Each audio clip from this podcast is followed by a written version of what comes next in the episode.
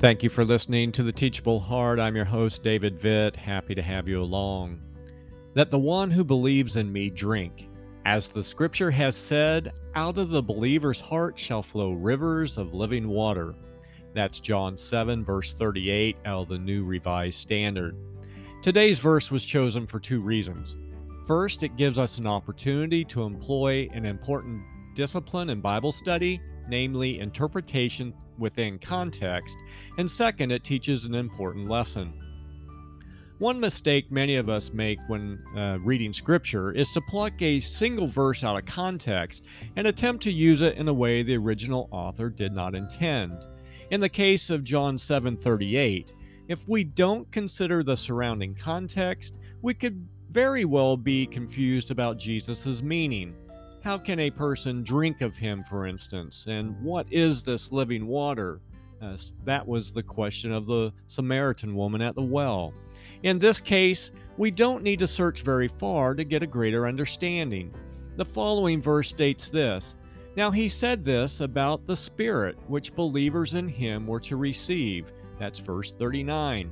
And the greater context of John's Gospel deals with Jesus being the true Son of God, sent from the Father, and that through belief in him, people are saved from their sins.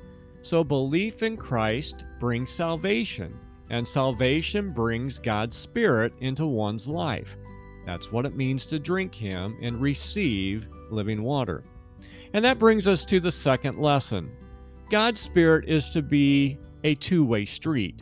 We often hear of just receiving the Spirit or of being Spirit-filled, but Jesus is very clear in his wording.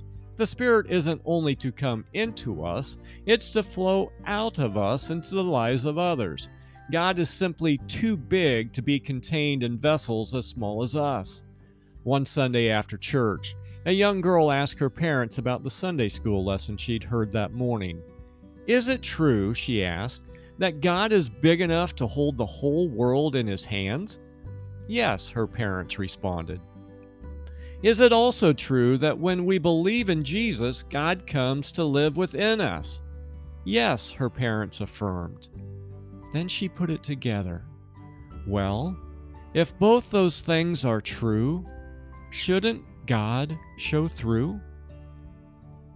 As God's life-giving, life-sustaining Spirit comes into our lives, it's to change us deep within.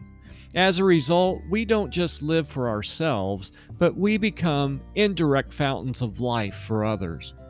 God should not only show through us, he should flow through us as well. So let me ask, is he showing and flowing through you? Give it much thought, and until next time, keep the heart teachable.